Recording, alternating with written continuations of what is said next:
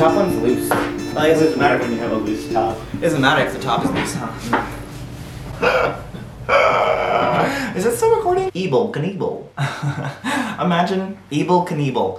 It's a little nibbling like hamster or rodent, and it's got on like the the hat for stuntman stuff. It's a gerbil.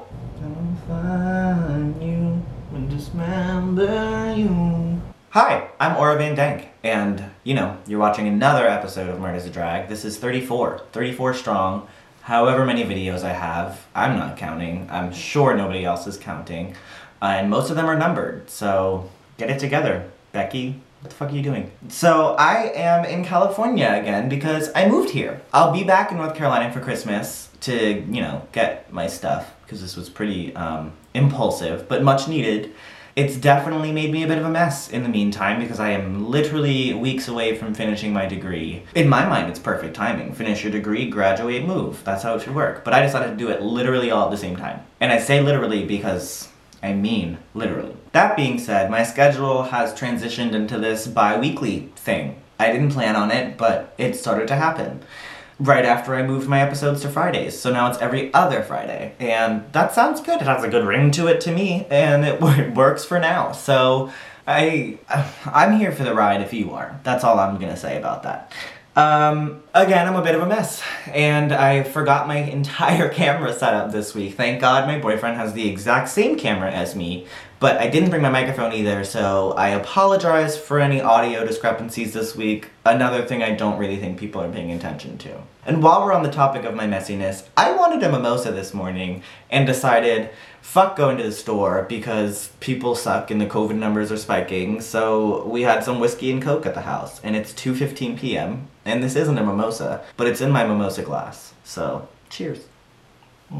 This week's a little bit different from the videos that I normally do. I know that I'm generally always saying that I don't focus on the killers. I won't say that this episode necessarily revolves around the murderer, but I definitely have to kind of give you his backstory because it was a series of murders. And there's controversy behind whether or not he should be called the serial killer that I really don't understand, but whatever. He killed a lot of people. I need to talk about him in this episode. He's gross though, so I'm not glorifying him or romanticizing it. Our lovely story this week begins in Canada with a group of mostly closeted gay men.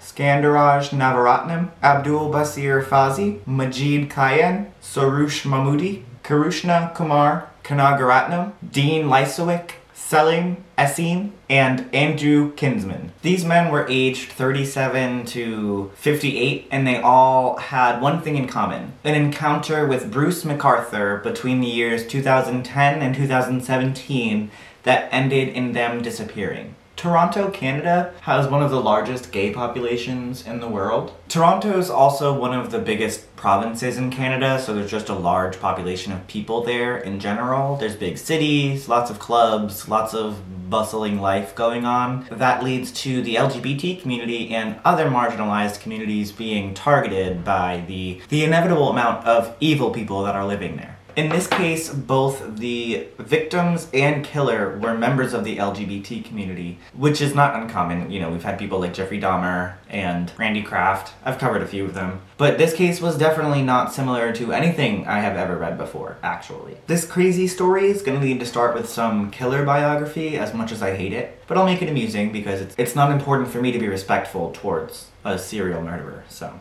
Thomas bitch ass Donald bitch ass motherfucking Bruce McArthur cunt the third.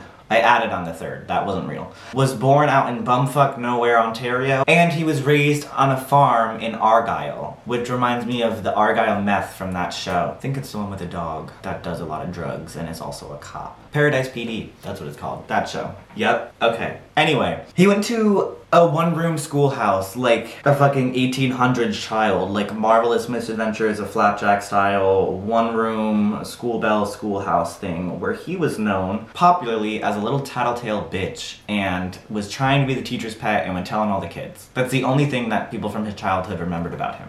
He didn't have a lot of friends because he was a little cunt. I don't know where this episode is going, but it's it's off the rails. no use trying to steer this train. Thomas knew that he was gay from a very young age. He was aware that he was attracted to men.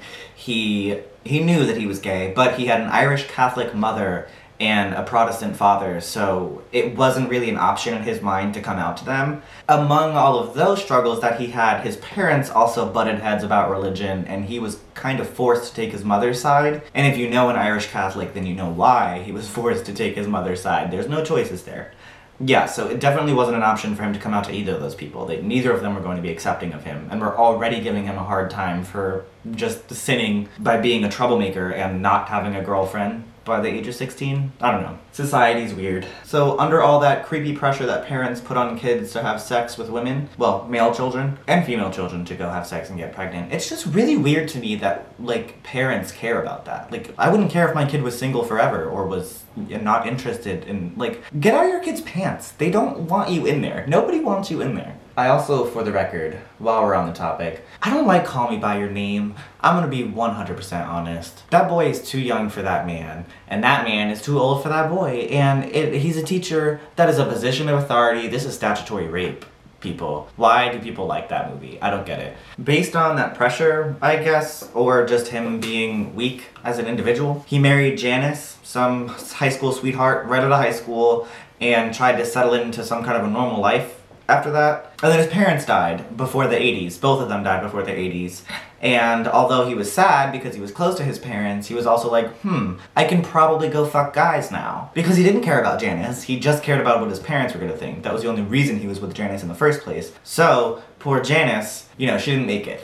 That Janice is Janis Joplin. That was not a good joke. I'm gonna put it in there anyway, though. After his parents died, he got really involved with the church to suppress his grief and maybe his homosexual feelings. Didn't really seem like he felt any type of way about his uh, homosexuality. He seemed like he just wanted to act on it, and that was that for him. Over the years with Janice, he had a son and a daughter with her, so he really committed to this to this beard lifestyle that he was living. Uh, I won't give him any kind of excuses about the time period because there was plenty of people who were actively seeking more rights as gay people at the time. It was sort of the beginning of the revolution for civil rights and for, you know, individual rights for people, so there was no reason for him to still be acting like this in a negative way. No excuses for you, you douchebag. So he had the kids, and then he became a traveling salesman for a sock company, which is one of the most ridiculous jobs that I've ever heard of. So he's traveled around and sold socks to support his family and by the early 90s, McArthur was already sleeping with men on the side, cheating on his wife with men. And Bruce ended up talking to the police that same year because his son had been harassing women over the phone with crude phone calls, women that he didn't know. So his son kind of exhibited more serial killery behavior before his dad did. But either way, it's obviously genetic because his son was batshit, his dad was batshit, and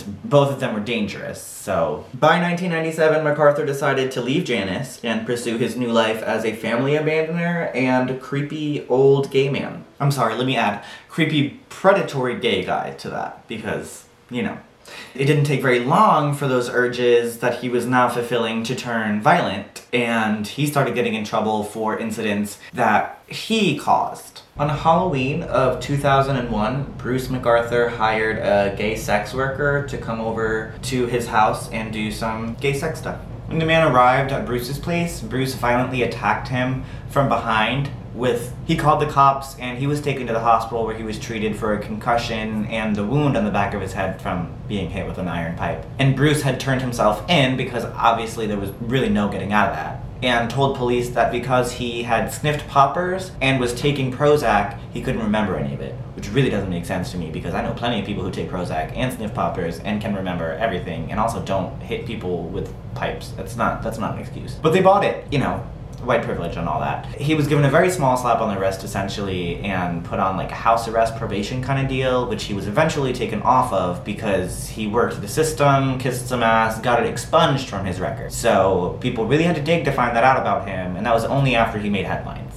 While the proceedings were in progress for that assault, McArthur wasn't stopped, he wasn't halted, he was still busy making accounts on BDSM websites for gay men to live out his creepy fantasies with them through direct messaging, meet up with them, and he quickly gained a reputation for breaking agreements, hurting people beyond what they agreed to. Generally had this reputation of don't meet him because he's gonna hurt you because he's a fucking nut job. Those guys are kind of common in gay clubs. I feel like every gay club kind of has a guy like that. That's like, oh, stay away from Kinky Bill. He'll he'll rip your dick off. And it's like, okay, why did we let Kinky Bill stay around the bar then? Since McArthur had become a regular in the Toronto gay scene, he was also known to have a type. McArthur was known to be into Middle Eastern and South Asian men. So those guys pretty much knew to stay away from him. In Toronto, there was a large population of immigrants, so there was a lot of new people coming on the scene a lot, and they didn't know to stay away from him. Therefore, his it's not like his pickings were any slimmer because people knew that he was a psycho. By 2011, his reputation went from being an intense BDSM guy to a total creep, don't go around him or he will kill you. But like I said, there were a lot of people who didn't know who he was, and the bars were pretty crowded because Toronto has a huge population. So it's hard for everybody in the bar to know everybody.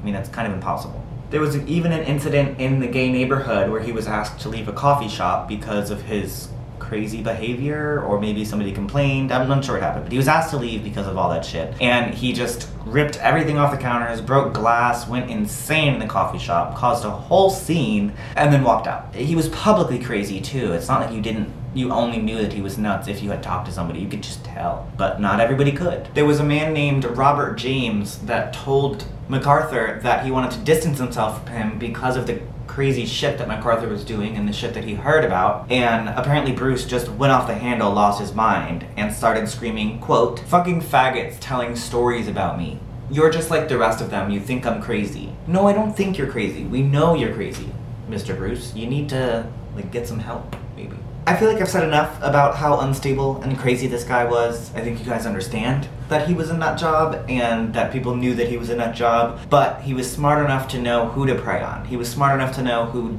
didn't know that he was a nut job or sort of catch on to people who were maybe a little bit more naive because they had come freshly from another culture into this gay scene. Just around that time in 2011 is when men started to go missing. Skandaraj Navaratnam, a 40 year old gay Sri Lankan refugee. His friends called him Skanda, and he was known as one of the most upbeat, unique, and smiley people that you could be around. And he went missing in 2010. Skanda was an insanely intelligent and talented person who was also very well educated, and he was also known to be, quote, unbeatable at Scrabble. Friends knew things were not okay when they went to his apartment to check on him and found his new puppy home alone. I'm gonna need a second because that shit wrecks me. You know what? No, I'm gonna need a drink. Let's all drink because we're not gonna bring puppies into this, okay? Let's all agree to not bring puppies into this. Jody Becker, a bartender from a popular gay bar in Toronto called Zippers, with a Z, was quoted saying, His laugh was just ridiculous.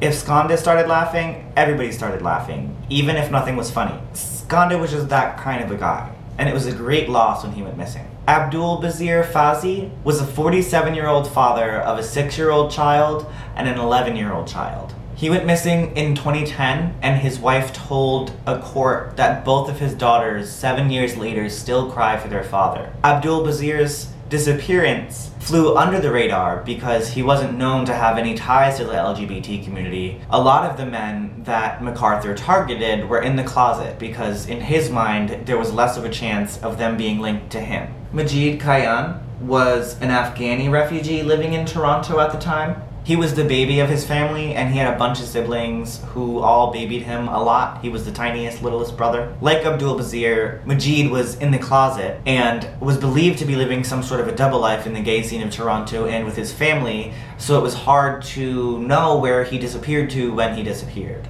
He was reported missing in 2012 when his son couldn't reach his father anymore. Soroush Mahmudi was 50 years old and was an Iranian refugee also living some sort of a double life in Toronto. And it goes without saying that these men weren't right for stepping out on their wives and their families, but it's a little more understandable because they were refugees from a different culture who violently persecuted and murders gay and LGBT individuals. So their risk ratio is much higher than ours when it comes to staying in the closet. And it's not to excuse them stepping out on their families, like I said, but it definitely supplies us with an explanation as to why a lot of gay men from this culture are in the closet, even when they come to the States. In 2015, when he went missing, Soroush's wife cried to the police about just how broken she was at the loss of her husband and baffled and stumped as to how she was now going to support her family in a culture that completely relies on a male to run the family. And now she's in the States, she's a refugee, she doesn't, I mean, she was completely lost. Soroush and his wife had been married for 20 years, maybe even more than that, so this loss was immense to her. Karush Kumar Kanagaratnam was 37 years old in 2016 when he was reported missing. He had been ordered to be deported three years earlier and was believed to be in hiding, but kept in consistent contact with his family. I would have stayed here too, for the record, because there's a literal war tearing his home apart. So, if you want to know where I stand on that issue. For whatever reason, this country makes it so hard for people to be safe. His refugee application was denied and he went into hiding. So, when he went missing, it was hard for anybody to tell if he was just trying to fly under the radar or if something had happened to him. But his family was absolutely devastated to learn in 2016 when DNA was found in Bruce McArthur's possession belonging to Karishna, they knew what had happened to him. They had read the articles, they'd read the headlines, they knew that he fit this murderer's MO, so they were crushed. Dean Lisowick was 37 years old in 2016 and had been experiencing homelessness for a number of years by this point.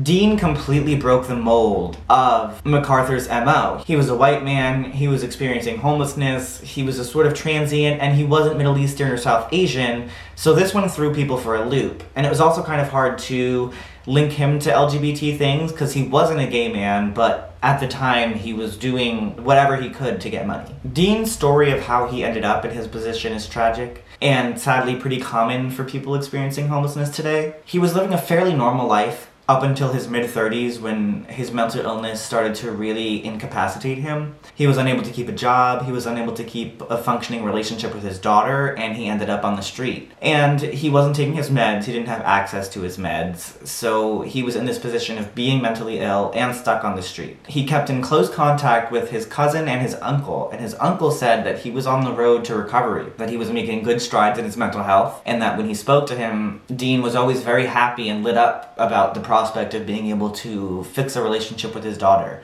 and get to know her and have a functioning relationship and a functioning family, even with his mental illness that he was learning to control. He spent his late 30s and 40s living in and out of homeless shelters. He wasn't living a very stable life because of his mental illness and because of his housing situation. And his daughter gave a statement in court later on saying, I will always have to live with knowing that I will never have a relationship with my father. Dean was believed to have been killed in 2016 but a missing persons report was never filed because he wasn't a person that you can normally keep track of. So nobody knew that he was missing. It's kind of the same thing with the man who was hiding as a refugee.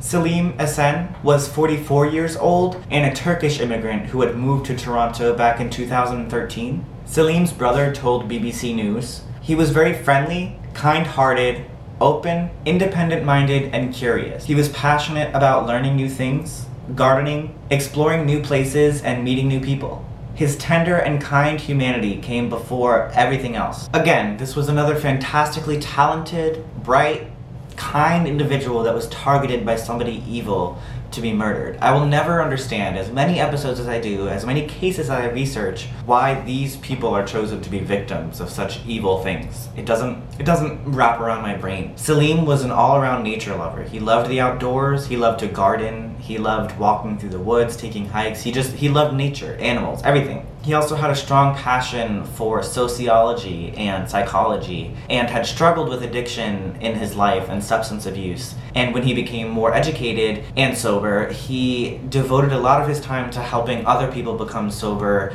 and helped people recover from their own substance abuse problems. He was very selfless and kind. And like his brother said, his humanity came before anything else. Andrew Kinsman was 49 years old when he went missing in June of 2017. His disappearance and murder was the first to be pinned on McArthur and led to the discoveries of the rest of the men, and those being pinned on McArthur as well. Andrew was always very active in the Toronto gay scene and was the only, if not one of the only out gay men that Bruce had targeted. Andrew was very well known amongst the gay scene, and his sister told BBC News he wanted to make the world a better place for those struggling to survive. Another selfless person. It's it's like Bruce had a problem with people who wanted to make the world a better place. Andrew's sister also said that underneath Andrew's gruff demeanor, he was a bearded guy, he looked like a leather daddy maybe. He was focused on being a kind-hearted and passionate individual. He had a big passion for social justice issues and was willing to fight for those, and was fighting for them. After Andrew's disappearance was reported and the detective started looking into it, they found a diary in his possession with an entry on the day that they believed he was killed titled Bruce. I imagine that when they found that diary with the title Bruce in there, and Bruce McArthur had no doubt been on their radar once or twice already, it must have been a very cinematic moment. Like in The Lovely Bones when the sister finds Mr. Harvey's like murder diary, and then she jumps out the window, that part. Among this now new specific effort to search for this Bruce character, detectives were already working since 2012 on separate task forces to try to figure out what was happening with these men going missing in these gay communities. Because Canada's justice system is just better, don't you know?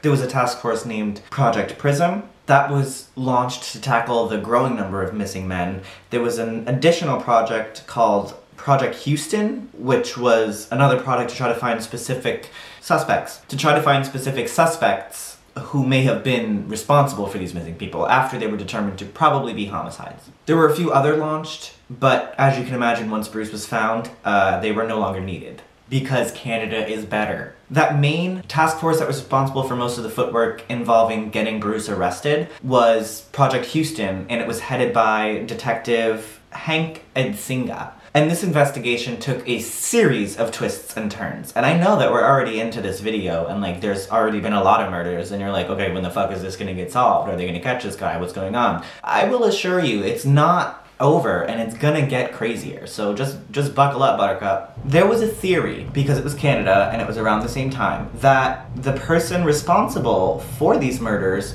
was none other than Luca Magnotta. And you might remember him from my episode about him, and if not, you remember him from the Netflix docu-series Don't Fuck with Cats. He was insane every time I even say his name, it makes me physically ill because I saw that fucking video and am scarred for life. Goddamn gore websites when I was 12 years old. I so heavily regret that in Omegle and Chat Roulette and everything else that I ever looked at as a 12 year old that I should have never had my eyes on. I am so sorry, God.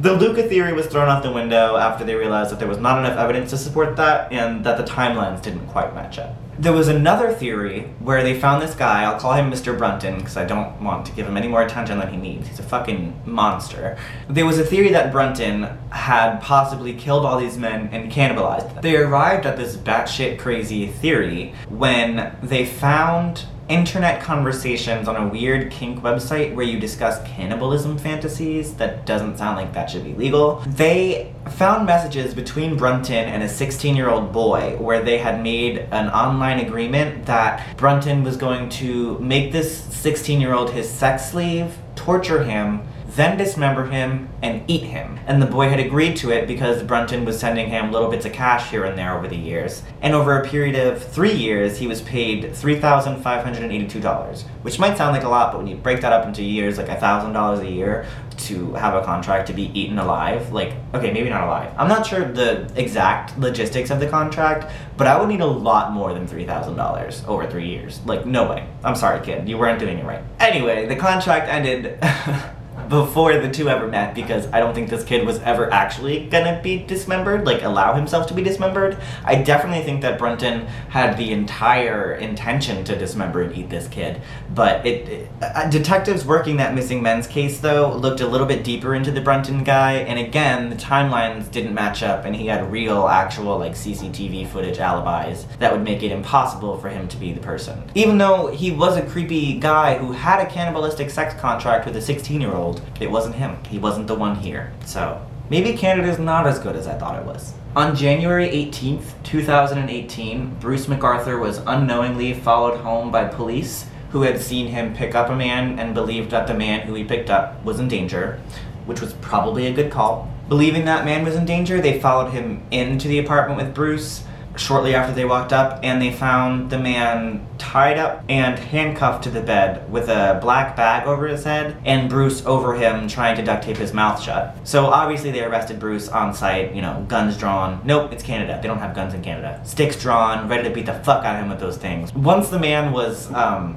recapacitated, I suppose. He was able to tell police that he agreed to the handcuffs, the fuzzy, you know, Adam and Eve handcuffs, but then Bruce took out duct tape in a bag and tied him up, and the guy started freaking out. So his life was literally saved by the Canadian police. Fuck yeah, Canada. When police searched Bruce's van, they found blood evidence and were able to both charge him and gain warrants to access all of his properties, which apparently he now had multiple of because he had leveled up from sock salesman, traveling sock salesman, excuse me, to a successful landscaping business owner. So he had multiple properties. Police found a whole like shit ton of big old pots, like planter pots at his apartments that had like just soil and small plants or no plants in them, but they were all full, very heavy, and you probably see where this is going. Police seized all of them. They ended up with a total of 12 enormous like concrete planter things and there were human remains in them. This dude was murdering people and then fucking planting them in pots like he was gonna grow a gay.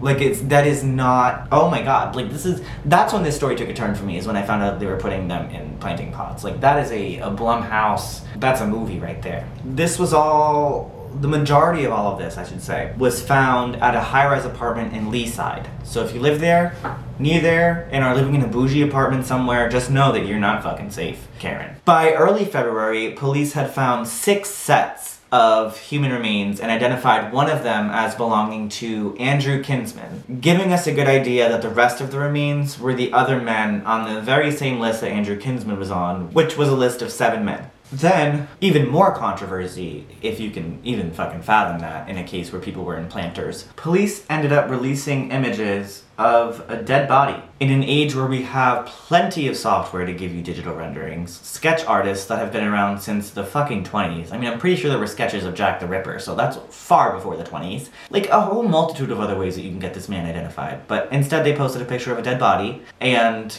it happened to be that this man was in the closet. So they both outed him and posted a picture of his dead body, like, out in public news for some reason in 2017. Like, there's really no excuse for that. And that's what caused a lot of controversy on that end. But it wasn't done as far as the controversy went. After that image was released, they got like 500 tips because people are morbidly obsessed with that kind of shit.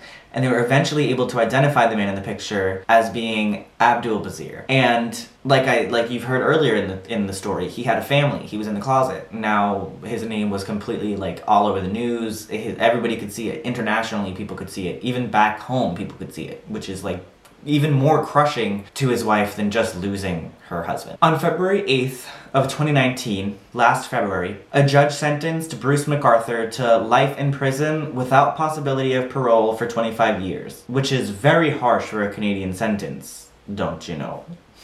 And then, even after his sentence, the boatload of controversy continued on its path of destruction. And it came to light that originally the only people being investigated for these crimes were people of Middle Eastern and South Asian descent, because of that stupid theory that serial killers only kill inside their own race, which has been disproven like a billion times with people like Bruce McArthur, Jeffrey Dahmer, all of the people that I named in the beginning of this episode. Like, you should never do that. Even as a profiler, you should never do that. You're immediately ruling out like 90% of the population. It was racist, and people called it out, and there was even more controversy put on them. So this case really brought out the best in everybody. So yeah, Bruce is rotting in jail today.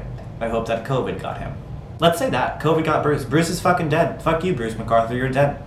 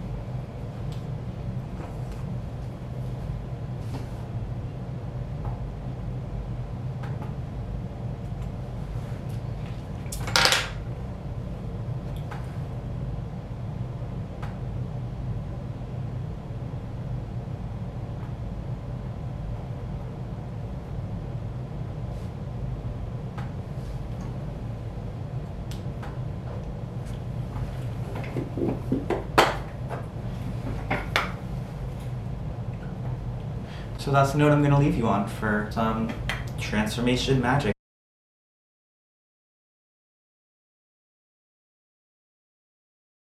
Bam, drag. Yeah, this is the look. The looky loo. I'm literally in just a bra because I obviously didn't plan well for this trip. Um, or this move in general. But we're here. We're a California girl. We're getting used to the new studio. We'll probably be in a different one next week because it's getting finished as we speak. Maybe you heard it during my video. Who knows? We'll see in editing. I hope that the men that I mentioned in this video are remembered for more than just being a victim of a serial killer. They were brothers, fathers in some cases, best friends, regulars at bars, familiar faces around the gay scene in Toronto, and they were robbed of an entire life ahead of them and diminished to just a victim of Bruce McArthur. It's the only time that their names are discussed. So I encourage you, I guess, to discuss their names in different settings, remembering them on every day rather than just now when I'm telling you about it, you know? Always think about the people who we've lost due to what we've gone through as a community. That's an important thing to remember. Don't you know? This this it was kind of a mess today. I'm gonna be real, but I'm I'm glad that it's over. well, okay. Mwah. I'll see you next week.